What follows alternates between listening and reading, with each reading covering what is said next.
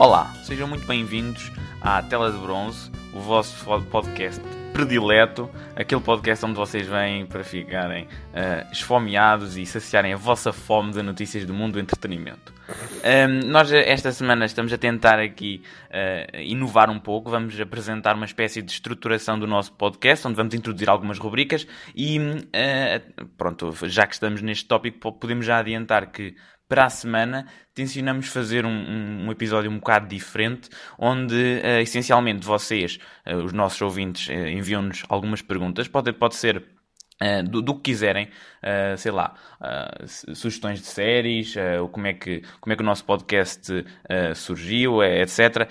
filmes, tudo mais, jogos, o, o, que vos apetecer, essencialmente. E nós, efetivamente, vamos responder num episódio um bocadinho diferente, uma sessão de QA, perguntas e respostas, e acho que vai ser interessante.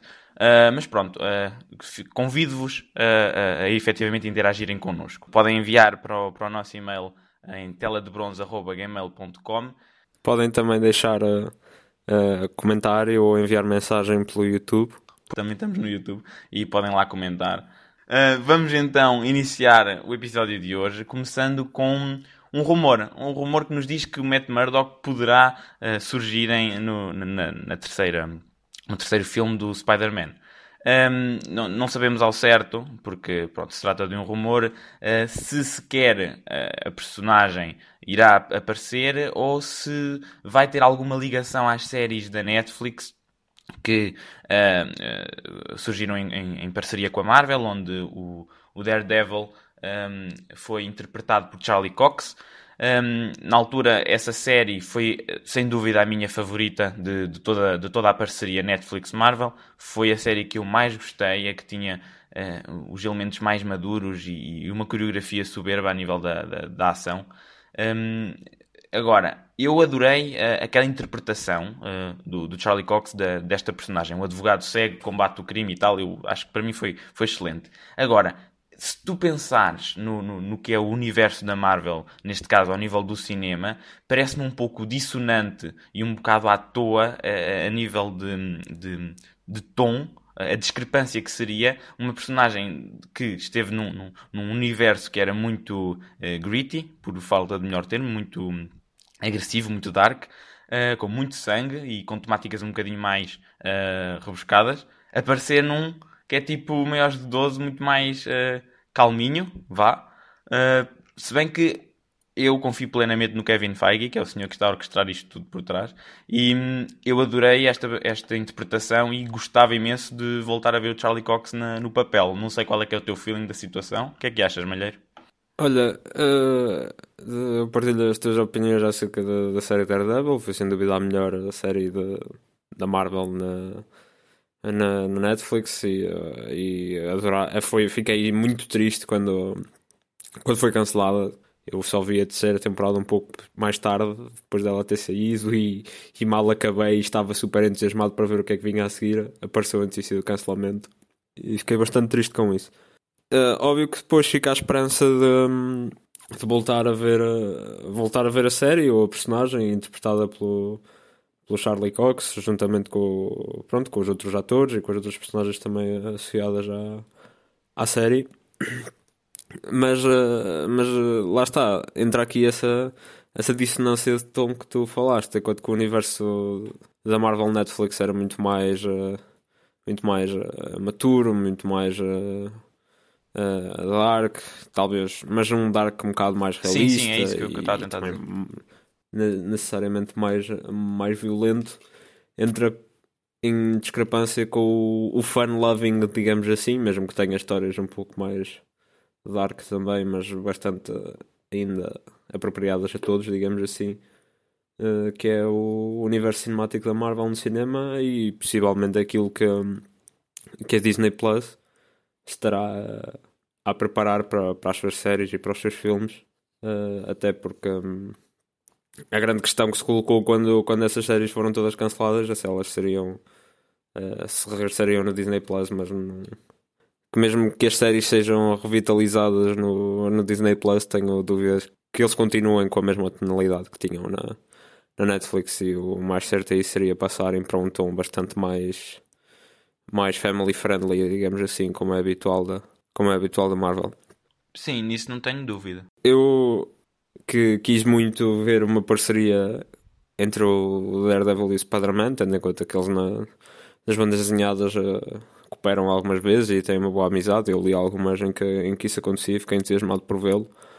E óbvio que parte de mim fica sempre agarrada à esperança de, uh, de ver isso acontecer, mas também não me quero agarrar demasiado à esperança porque para já isto pode ser só um rumor que pode acabar nem por se realizar e, e acontecendo pode ser uma coisa, se calhar às tantas é só um pequeno cameo que se passa à frente. Também pode ser um caso como o J.K. Simmons, onde ele regressa a fazer uma personagem e não tem relação com o original.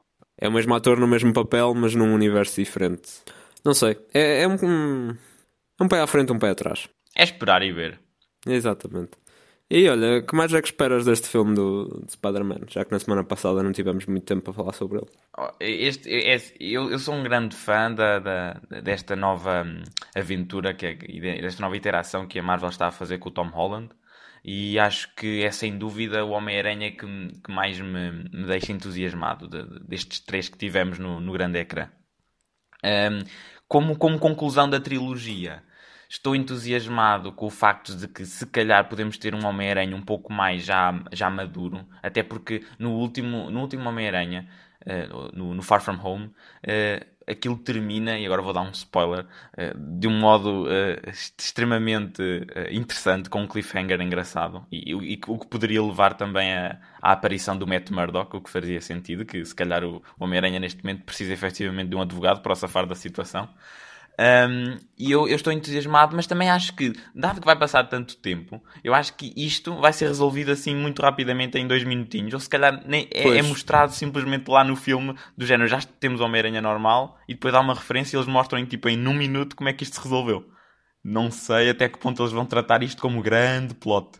É, porque sinceramente a Marvel tem um bocado uma tendência de fazer isso, de apresentar assim grandes bombas é e, e depois não, nunca leva a nada. E o próprio Spider-Man já fez isso no final do Spider-Man Homecoming, em que, em que a tia May descobre que o Peter é o Spider-Man e, e fica tudo bem. E, é um, e isto é um grande contraste porque eu, eu li. Um, eu li uh, o arco do Amazing Spider-Man em que, ele, em que a tia May descobre que ele é o, o Spider-Man e isso foi feito de uma forma tão completamente diferente porque eles têm uma conversa muito muito emocional e, e falam sobre a, a, sua relação e o que é que aquilo significa, qual é o impacto que aquilo vai ter.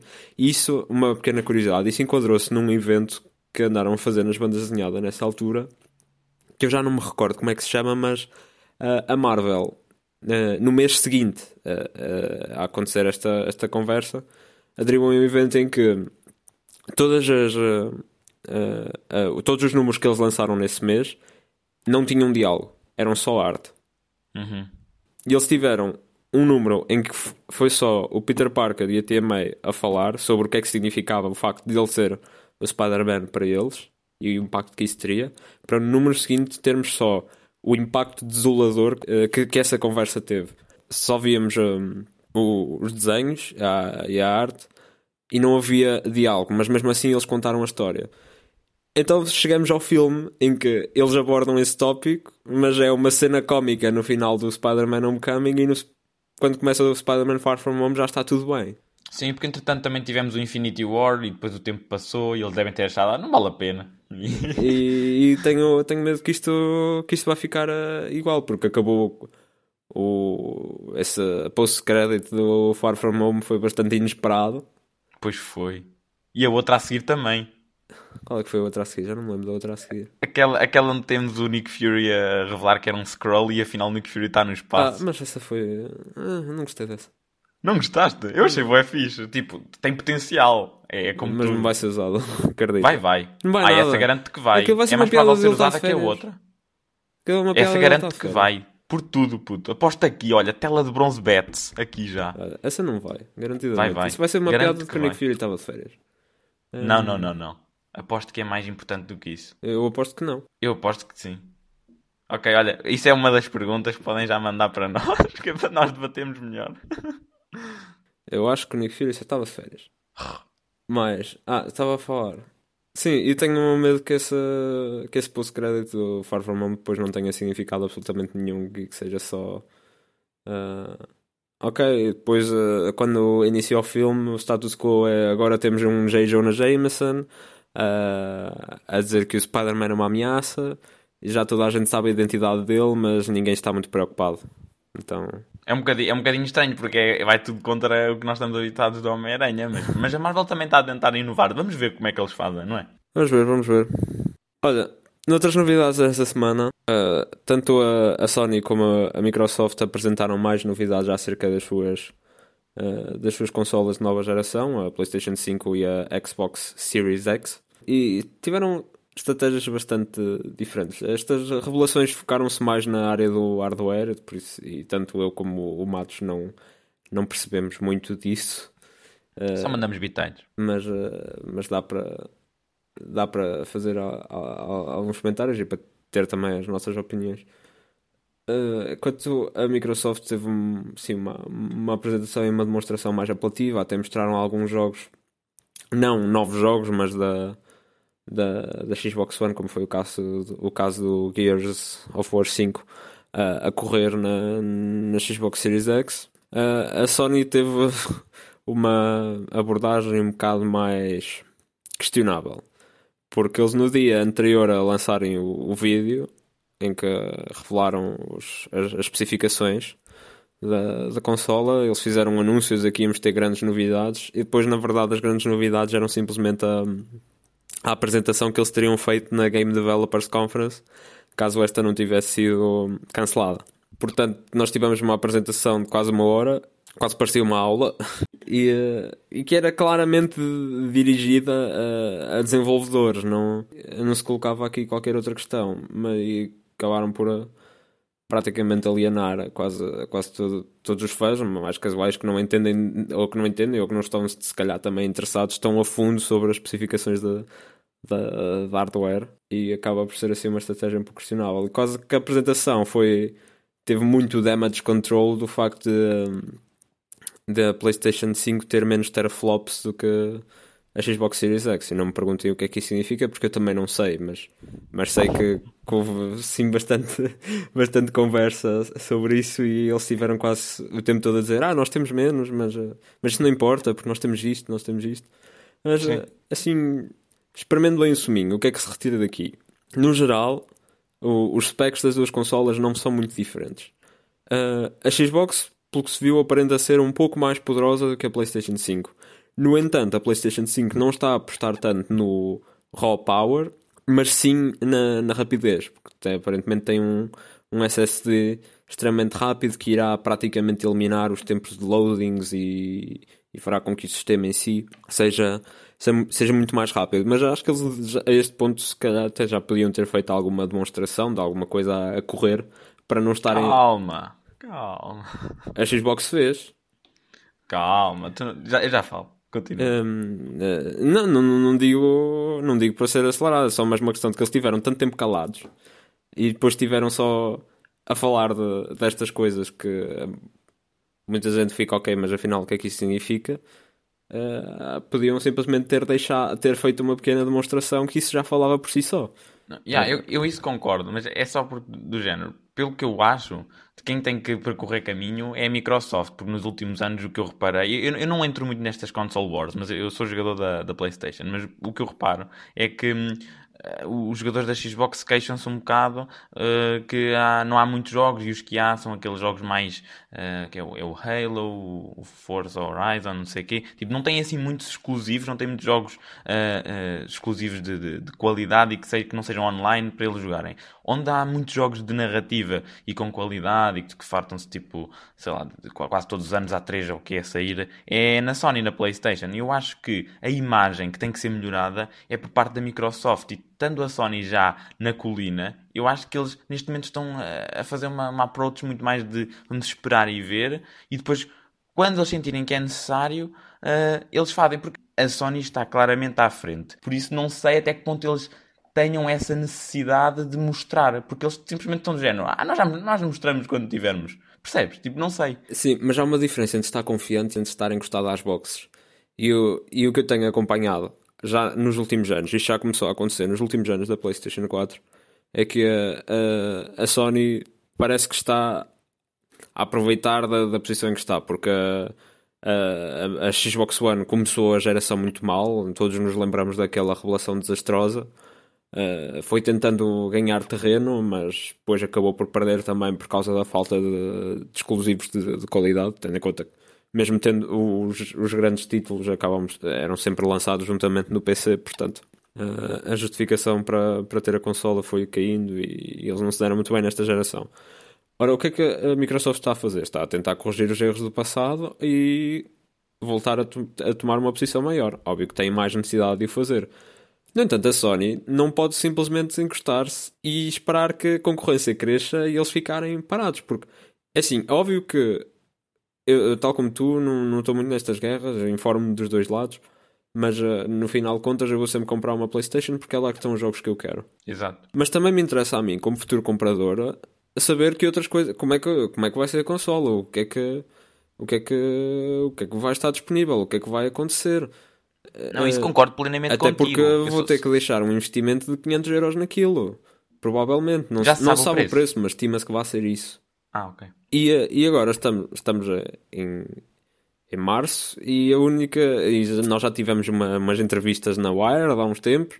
Agora tivemos isso, mas ainda não tivemos assim nada uh, mais em concreto. Eles estão. Mas isto também toca noutra situação, é que se calhar também. Uh, isto já não vai estar no deadline de sair em dezembro, ou lá o que é, no final do ano. Eles estão a dizer que estão no deadline. Eles estão a dizer que ainda sai no final do ano. Eles não alteraram nada. Opa, não sei, eu acho que quanto mais tu te estabeleces como uma força no mercado, independentemente da plataforma, independentemente do meio, acho que a empresa em si começa a, a guardar um pouco mais do que quer que seja, que é para depois tipo explodir. Pelo menos é isso que eu vejo no, no, na maior parte das coisas. A questão é que eles não, não têm feito nada disso. Por exemplo, há uns anos, quando foi com a história da PlayStation 4 Pro, estávamos todos com grande expectativa do que é que ia ser. Eles andavam a dar assim. Sim, isso foi grande treta. Um mas... E depois, quando revelaram, não, não era nada, praticamente. E o, o nosso medo agora é que eles continuem a fazer isso, não era nada. Porque houve pessoas. Uh, algumas das pessoas que estiveram responsáveis pelo grande sucesso da PlayStation 4, como é o caso do Sean Layden, uh, saíram recentemente da companhia. E eles ultimamente têm feito decisões em que nós ficamos assim um pouco. Uh, estranhamos o que é que eles estão a fazer, o que é que eles estão a pensar, o que é que eles vão fazer, qual é que vai ser a estratégia deles. Porque, por exemplo, quando eles o ano passado desistiram da E3, quem sabe compreende, a E3 já não é a mesma coisa que era, mas ficámos, ok, eles vão sair da E3, mas depois vão fazer algo. Um grande evento. Vão fazer algo que o compense, mas depois cancelaram também a PlayStation Experience, mal estiveram presentes noutros eventos e começaram a fazer aqueles state of plays, aqueles streams relativamente regulares, mas raramente revelaram alguma coisa de grande interesse. Quer dizer, o, acho que o último state of play que foi relevante foi em setembro. Quando tivemos o, o trailer do, do The Last of Us Part 2 e foi um, um trailer de dois minutos no meio daquilo tudo. Uh, portanto, é, essa, é isso que, que, me deixa mais de pé atrás, porque parece que eles estão a, a, repetir os erros de 2006, quando foi com, com a PlayStation 3. Também teve um lançamento desastroso. E óbvio que, como fã da companhia e, e da consola, não quero, não quero ver isso acontecer. Olha, eu para mim, desde que, desde que estejam lá, exclusivos de qualidade, com jogos de qualidade, tipo, por mim não, não vejo problema. Fico, olha, fiquei um bocadinho triste porque estava com pica para ver se eles ainda faziam a retrocompatibilidade para a PlayStation 3, que, é ainda tinha alguns jogos. Pois, também era, mas, era das mas, coisas que nós queríamos. fizeram para a 4. Coisas que queríamos saber, disseram para a 4 e ainda vai ser limitado. Sim, at launch, eles depois disseram que era at launch, por isso que oh, tendem a ter mais. Sim, mas em, em, opa, ainda assim. Ainda assim, tendo em conta, isso aí é um bocado chato. Tendo em conta que já foi uma coisa tão pedida em outras gerações inclusive na PlayStation 4 e que depois a própria Xbox One mais tarde acabou por conseguir incluir e eles teimaram em não fazer. Agora na... já seria de esperar que eles tivessem chegado a uma melhor solução, digo eu. Pá, se calhar há umas, umas eh, grandes limitações nisso que eu não, não perceba, mas hum, pronto, tenho que admitir que estou um bocado desiludido e que, que espero que eles acabem por, uh, por mudar a estratégia deles e por realmente. Uh, por realmente, mesmo eu estando certo de que vai ser o que eu, a compra que eu vou fazer por causa dos jogos, porque para mim é o mais importante, uh, gostava que eles me dissessem também o porquê é que eu estou a fazer a escolha certa e neste momento não o estão a fazer. Por isso eu acho que eles devem ter a, um pouco mais de atenção à estratégia que estão a tomar e não repetir os erros que eles já cometeram antes.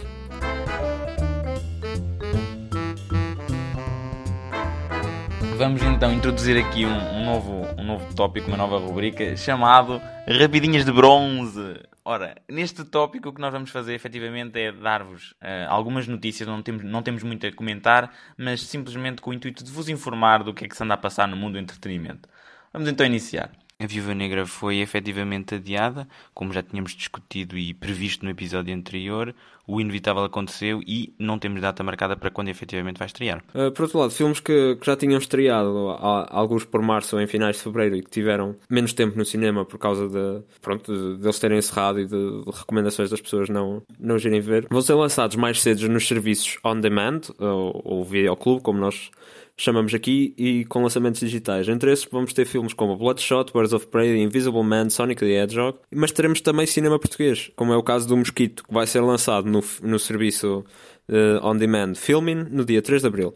Ainda neste tópico da, da situação mundial e do, do seu efeito no, no cinema, Uh, existiram várias produções que foram suspensas. As sequelas da Avatar de, de, James Cameron, a série do Senhor dos Anéis na Amazon, a segunda temporada do The Witcher, o filme do Batman, todas as séries da Marvel que vão sair na Disney Plus e, e ainda o especial de Friends, que já falámos no, em episódio anterior. Cats tornou-se no grande vencedor dos Razzie, não houve cerimónia, mas uh, eles lançaram um comunicado de imprensa onde anunciaram os vencedores.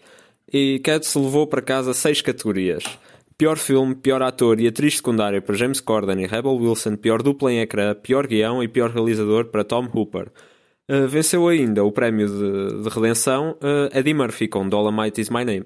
Ao contrário da previsão que eu tinha feito para o Adam Sandler no Uncut Gems. A Deadline confirmou recentemente que a Rosario Dawson, que, que esteve na, na, série do Daredevil, que, que, nós já referimos, vai estar no Mandalorian, na, na, segunda temporada. É bastante interessante, dado que conseguiram manter isto tudo em segredo durante a filmagem desta mesma série. Vamos então estrear a segunda rubrica que se chama simplesmente Recomendação da Semana, em que todas as semanas vamos recomendar um filme, uma série, um jogo, o que quer que seja, o que quer que nos apeteça, porque achamos que é algo que vocês devem experimentar. Esta semana eu quero-vos recomendar Children of Men, lançado em 2006 e realizado por uh, Alfonso Cuarón e conta com Clive Owen, Julianne Moore, Michael Caine e Chiwetel Ejiofor. O filme passa-se num, num futuro relativamente próximo, agora mais próximo do que era em 2006, em 2027, depois de, de forma misteriosa todas as mulheres no mundo terem ficado inférteis. Então estamos num, num mundo praticamente pós-apocalíptico, em que quase todas as sociedades caíram por causa de problemas com, com falta de população e a, a única sociedade viva ainda e civilizada é, é a britânica. Então, uh, neste, neste filme, a personagem do Clive Owen, Theo, recebe a missão de transportar uma mulher que miraculosamente está grávida para um lugar seguro. Eh, esse filme é muito impressionante. Uh, a misteria de Alfonso Cuarón por trás da câmara é, é inegável. Uh, a fotografia é, é, é, é estonteante. O filme tem icónicos long takes, em particular um dentro, dentro de um carro, que é bastante, bastante complexo e uh, tremendo mesmo. Mas é também uma uma história uh, negra e avassaladora sobre que apesar de se passar num futuro pós-apocalíptico acaba por retratar um pouco uh, a nossa sociedade e os problemas dos dias de hoje uh, assim num retrato relativamente realista mas também complexo e, e bastante dark também tendo em conta o tema mas vale muito a pena eu já vi este filme há alguns anos e tenho que o rever, porque, porque vale mesmo a pena e recomendo a todos que o façam também. Children of Men. Ficamos então com a recomendação da semana por Diogo Malheiro na tela de bronze. obrigado, obrigado. Agora, avançando para o nosso último tópico uh, deste episódio, vamos uh, efetuar aqui uma espécie de debate, conversa, ou o que quer que seja, uh, para tentarmos chegar à conclusão de qual foi o melhor filme: o Infinity War ou o Endgame. Ambos são produções enormes, gigantescas por parte da Marvel Studios e o primeiro saiu em 2018, o outro em 2019. São, são filmes que estão intrinsecamente ligados e, e, são filmes que, do ponto de vista da narrativa, eu acho que, que, deixam de ser filmes e passam a ser eventos cinematográficos. Aquilo parece que, aquilo não é bem um filme. Tu, tu vais lá e tu estás a presenciar história do cinema, tanto a nível da quantidade de atores e personagens que tens, que tens no ecrã, como a nível do, do, do labirinto que deve ter sido a produção e, e tudo o que, o, o que tiveram de fazer por detrás das câmaras para conseguir organizar todos os horários e etc desta, desta produção uh, gigantesca. Uh, Posso-te dizer o seguinte: eu destes dois tenho claramente um favorito, tu até já sabes qual é, eu vou dizer mais para o fim. Uh, mas uh, rapidamente, por exemplo, se analisarmos pr primeiramente ao nível da, da história, a história do Infinity War é uma história que é bastante simples. Nós estamos a seguir um camarada roxo enorme que tem uma predileção por seis pedras preciosas que têm poderes e ele simplesmente as quer ir buscar, adquirir, para estalar os dedos e matar metade da população do universo. É bastante simples, isto é uma Quem jornada. Nunca? Isso para mim é só quarta-feira.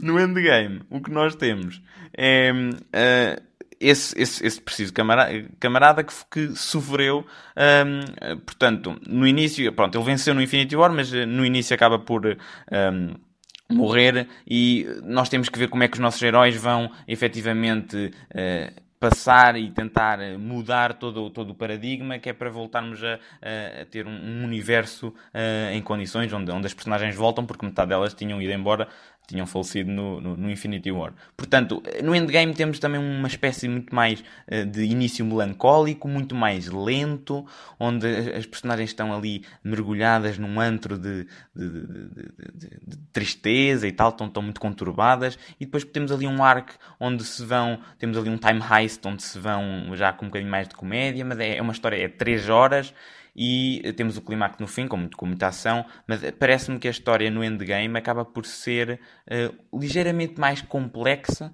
apesar do Infinity War ter tido muito mais a acontecer e com um pacing muito mais uh, agressivo. O que, que, é que, que ilações é que faz assim, uh, primeiramente ao nível da história?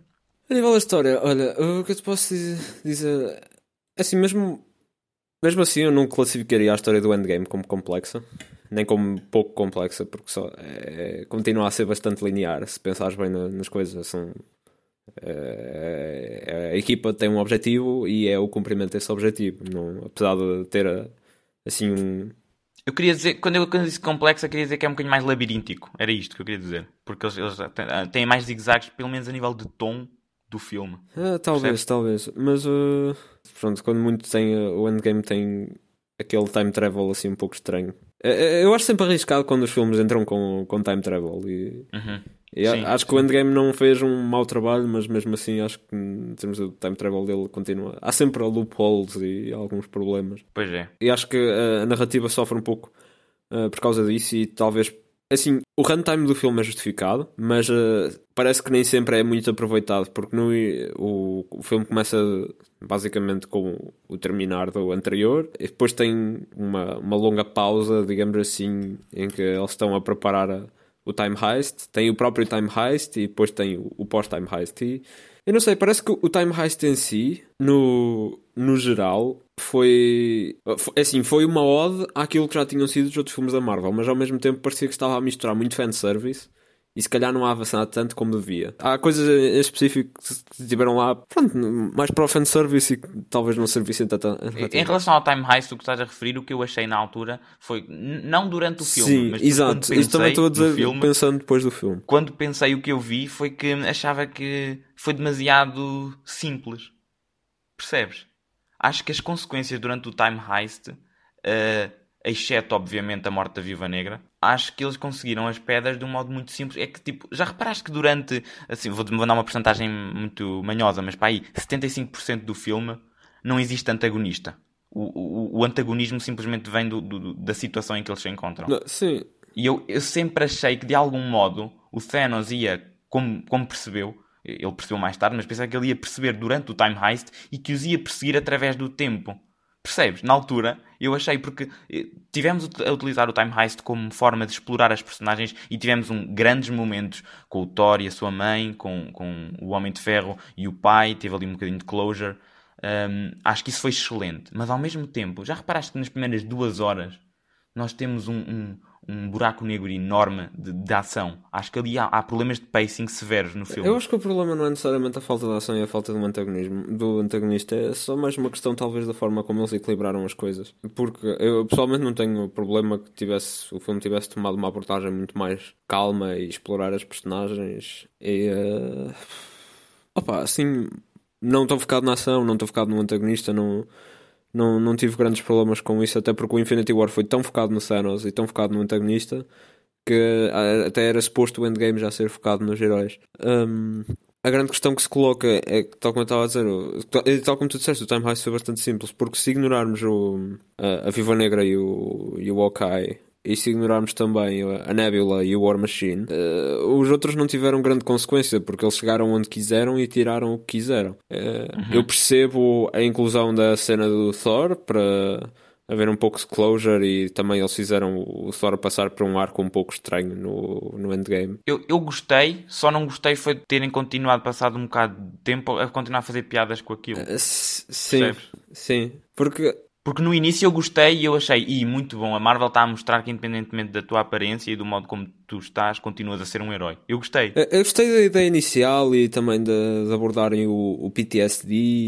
Eh, pois, porque era believable, isso, mas é? depois eh, eles começaram a usar isso como piada no resto do filme e, e perdeu aí o impacto. Acho, acho, que depois começou tipo, a ser reutilizado demasiadas é, vezes, não foi? Sim. Uh, o flashback do Tony Stark com o, o, pai, tendo em conta a conclusão do filme, era, era necessário. Sim. Mas, uh, mas uh, todo, tudo o que aconteceu em Nova York foi um pouco irrelevante. A única cena que eu retiro de Nova York foi mesmo o America's Ass. Sim, isso teve piada, mas também é inconsequente, não é? Mas teve piada. E também tivemos um, momento onde os Russell Brothers, os realizadores, estão a referir o seu uh, trabalho anterior com o Soldado do Inverno na cena do elevador. Ah, se, Isso foi um bom callback. São mas, callbacks, mas, mas também acaba por ser só fan service, não é? Exato. E, Exato. Acho que foi problemático, porque eu acho que o filme começou muito bem, acabou muito bem, mas no meio teve ali umas oscilações. Sim. E também, olha, eh, eu, há, há, há coisas que eu acho que foram um pouco uh, estranhas que eu na altura até já tinha dito quando, quando saí do Infinity War, que foi a escolha das personagens que ficaram. Uh, e, porque, por exemplo, eu, eu curti imenso se tivesse ficado o Star-Lord, porque ele era uma pessoa que já, já queria voltar à Terra, ou, ou tinha curiosidade acerca do estado da Terra há imenso tempo. E depois ele, ele, pronto, efetivamente está na Terra no endgame, mas nem sequer há um momento onde ele comenta, ou sei lá, onde ele ouve alguma música da Terra, porque é o filme é, é longo, é enorme, e há ali secções, eu pelo menos consigo pensar em 10 minutinhos que tu podias tirar, porque acho que há, há secções que ficam um bocadinho mais longas. E acho que houve character beats que não foram aproveitados. Se bem que houve outros que foram uh, aproveitados e muito bem e explorados. Uh, por exemplo, o, o Gavião Arqueiro, o Hawkeye, que aí foi, foi uh, Ronin. Um, acho que foi uma, uma, boa personagem que foi expandida face à, à sua interação original mas houve outras que ficaram um bocadinho aquém. Porque, por exemplo, olha, agora falando também da, da, da batalha final. A batalha final do, do, do, do, Se compararmos no Infinity War, houve duas batalhas finais. Houve dois clímaxes. O filme teve a batalha em Titã, que eram os Vingadores que estavam a tentar tirar a, a Gauntlet do Thanos, e tínhamos também a batalha em Wakanda contra os, os filhos do Thanos e, o, e, o, e aquele exército de. O Rocket chama-lhe Space Dogs, não me lembro Também não, mas vamos ficar com Space Dogs. Acho que é Outriders, Outriders. Esses manos. Eles estavam a tentar entrar em Wakanda. Pronto. Uh, houve dois clímaxes e eu, uh, uh, quando eles editavam de um para o outro, foi mesmo bom. E acho que a coreografia e a, a criatividade do, da ação no Infinity War foi muito superior ao que eles fizeram na, na, naquela grande cena de meia hora para aí, 25 minutos, do endgame uh, final. Porque olha, o endgame tem uma coisa que é perfeito, que é o setup. Eles todos a aparecerem pelos portais, a música triunfante, o som, eles a fazerem os cânticos, aquilo estava mesmo no ponto. Mas depois eles começam a fazer o charge uns contra os outros e acaba por ficar a imagem muito saturada, muito escura e, e não há não há muita uh, criatividade. Claro que tu sentes aquela emoção, mas é mais pelo que veio antes e não propriamente Exatamente. pelo que estás a ver Sim. agora. É, é, do que veio antes e da associação que tens às personagens e ao universo, porque a própria batalha Exato. em si tem, tem alguns problemas relativamente básicos, como é o facto de, assim, numa cena de de batalha, convém tu saberes onde é que toda a gente está a cada momento. E, e por exemplo, no, mesmo no Infinity War, que apesar de não ter sido a escala tão grande porque as personagens estavam separadas, tu, tu sabias, e mesmo em Wakanda, que havia vários grupos de personagens, uh, tu tinhas. Pronto, eu sei que o Thor está aqui, eu sei que a Viva Negra e a Okoye estão neste sítio, o Capitão América está na, naquele lado, e conseguias localizar mais ou menos a ação. Uh, enquanto no Endgame estava ali é, literalmente tudo ao molho e fé em Deus. As personagens iam aparecendo, todas umas. Nos momentos em que chamavam Sim. para aparecer e nós víamos e ficávamos também entusiasmados por ver isso, eu admito que é, fiquei. Ficámos, uau e tal. Admito que fiquei.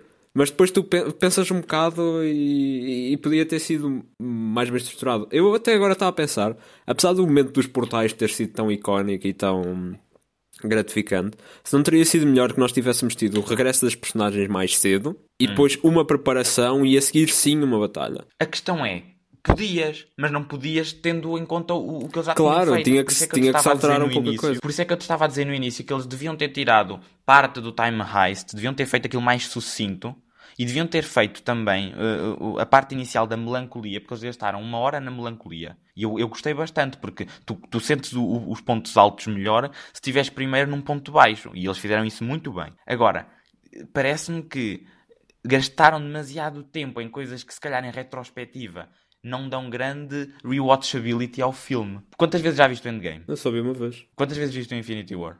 Vi duas, mas foi por acaso, porque fui, fui uma vez vir ao cinema por mim e depois amigos convidaram-me e fui ver. Mas foi por acaso, porque senão também só tinha visto uma. Vou, vou dar o meu exemplo. Eu, eu Endgame um, vi três vezes. Duas no cinema e uma em casa. O Infinity War já vi para aí sete. Tipo, o Infinity War é muito mais fácil de se ver. E nem estou a falar por causa do tempo é por causa do pacing. De, tu não concordas que a estrutura do Infinity War, apesar de ser tão densa e tão potente nesse, nesse sentido, que aquilo é quase uma, uma atrás das outras, acaba por ser mais fácil de ver e não propriamente um TPC de ver? É assim, depois o... de já teres visto uma vez. O, o Infinity War certamente é mais fácil de rever, mas também se coloca a questão de ser um filme mais frenético, um filme mais curto.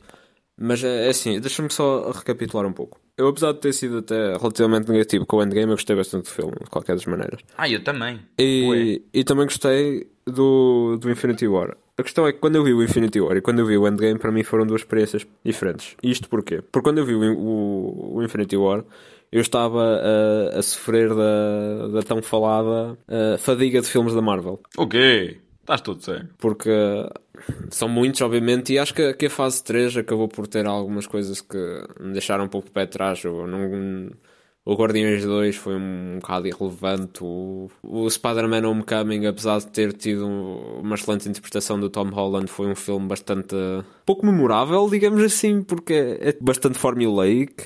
Eu achei, e que segue um pouco a receita do bolo e não quero acrescentar muito à receita do bolo. E, e eu sei que se vem também aquela coisa do ah, se funciona, não, não mexas, mas depois de tantos filmes a seguir essa receita, chega um ponto em que cansa.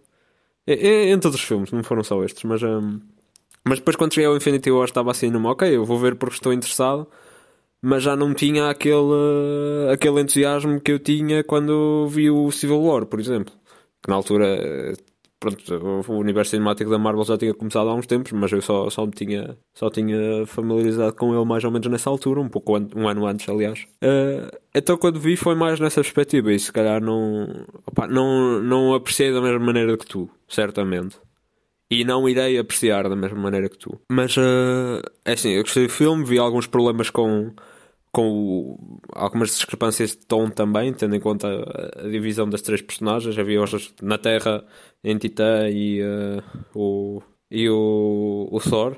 E achei que as três nem sempre encaixaram muito bem uh, e isso influenciou um pouco o pacing às vezes. Mas, mas sabes o que é que eu acho? Eu, eu saí do Infinity War a achar que o, o filme parecia-me a melhor versão do que um evento daqueles podia ser. Eu não saí do Endgame a pensar isso. Ah, sim, mas eh, pronto, acerca disso não. não eu estou a dizer a minha, a minha cena pessoal, o meu feeling. Pronto, sim, não, não pensei nisso, nem, nem para um nem para o outro. Porque, porque o Infinity War, já viste o malabarismo que eles tiveram de fazer entre as, as personagens e que conseguiram no Infinity War todas elas ter pelo menos um momento que é delas.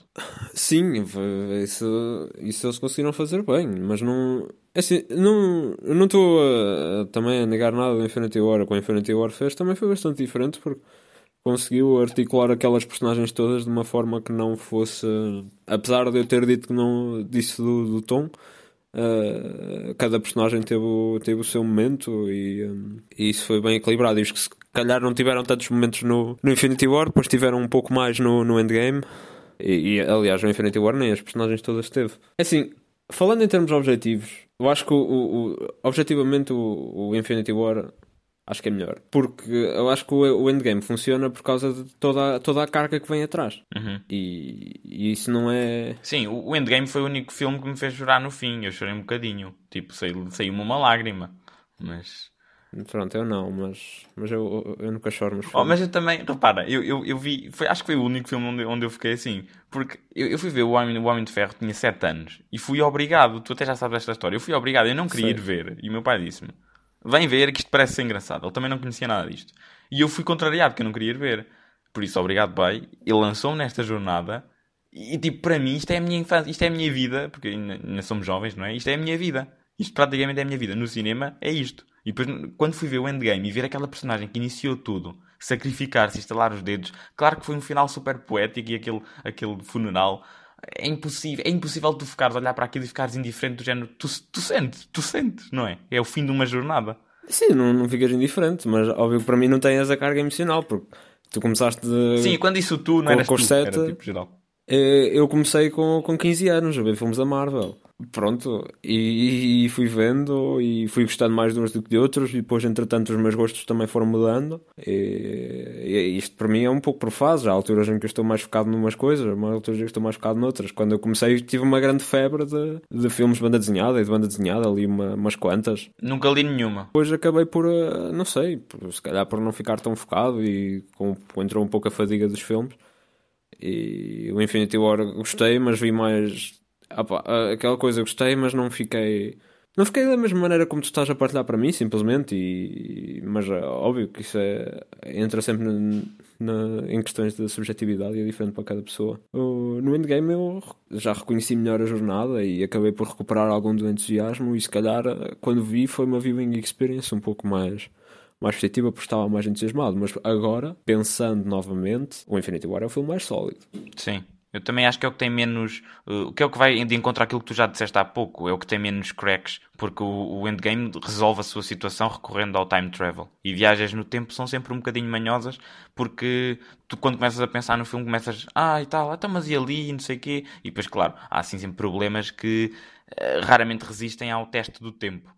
E, Sim, e enquanto que o Infinity War, sendo linear, sendo simplesmente a jornada do, do Thanos, um, não tem esses problemas de todo. É, sim, exato, não, não sofres tanto com isso. Por isso, podemos então concluir que ambos concordamos que o Infinity War acaba por ser um filme sólido, uh, mas de qualquer das maneiras, o Endgame não fica também muito atrás, dada a sua.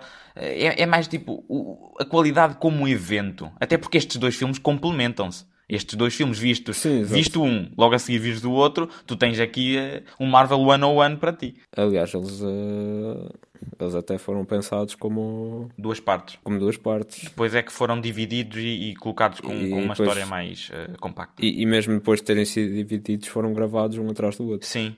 Isso também é outra coisa que eu acho que eles teriam feito o produto final teria sido melhor se eles tivessem feito a pausa normal de 6, 7 meses e depois terem gravado a seguir. Sim, acho que faltou ali um pouco de tempo. Mas foi fixe, tipo, obviamente que aquilo foi fixe. É só, é só tipo, ligeiras, ligeiros parafusos apertar, dar ali uns toquezinhos, estás a perceber? Era só afinar algumas partes. Sim, precisava de um bocadinho mais de tempo a. É, acho que sim. A marinar. Mas pronto, aqui quem marina somos nós, não é? Na tela de bronze. Sei o que te dizes. Pronto, então já que temos esta primeira discussão terminada, que isto é uma coisa que nós queremos introduzir agora porque por diferentes motivos. Primeiro já era uma coisa que nós queríamos introduzir, mas uh, ainda não tínhamos dado o devido foco a isso, mas agora acabámos por ser obrigados a fazê-lo porque pronto, agora as notícias de cinema andam meritariamente à, à volta de filmes, filmes eh, adiados, produções paradas, eventos cancelados. E nós também não queremos estar a transformar o podcast num noticiário de, de, de adiamentos, suspensões, cancelamentos, porque há mais coisas no cinema e óbvio que vamos falar, falar desses tópicos, não vamos estar aqui a, a fugir da, da situação atual, porque isso também é, é irresponsável e, e, continuaremos a falar disso, mas, eh, mas também achamos que o, que o escapismo é importante e também devemos falar de, de, outras coisas. E então vamos aproveitar para começar a introduzir mais coisas pessoais e falar sobre tópicos que nos interessam para, hum, para também se tornar mais dinâmico e mais pessoal e não sermos só aqui um noticiário, porque ao fim e ao cabo era, era isso também que queríamos fazer. Certíssimo. Assim sendo, acaba assim o nosso oitavo episódio. Espero que tenham gostado. Não se esqueçam de, de enviar uh, as questões que quiserem enviar para o episódio da próxima semana, tanto por, uh, por e-mail, teladebronze.gmail.com ou, ou deixar comentário no, no, no YouTube ou, ou mandar mensagem por lá. Também podem fazer. E é isso. Podem ouvir-nos em, em várias plataformas, no Spotify, no Apple Podcast, no, no YouTube e encontrar-nos no Anchor FM para outras plataformas. Deixem lá a vossa, a vossa apreciação e é isso. Portanto, meu nome é Diego Maneiro. Meu nome é João Matos e isto foi a Tela de Bronze.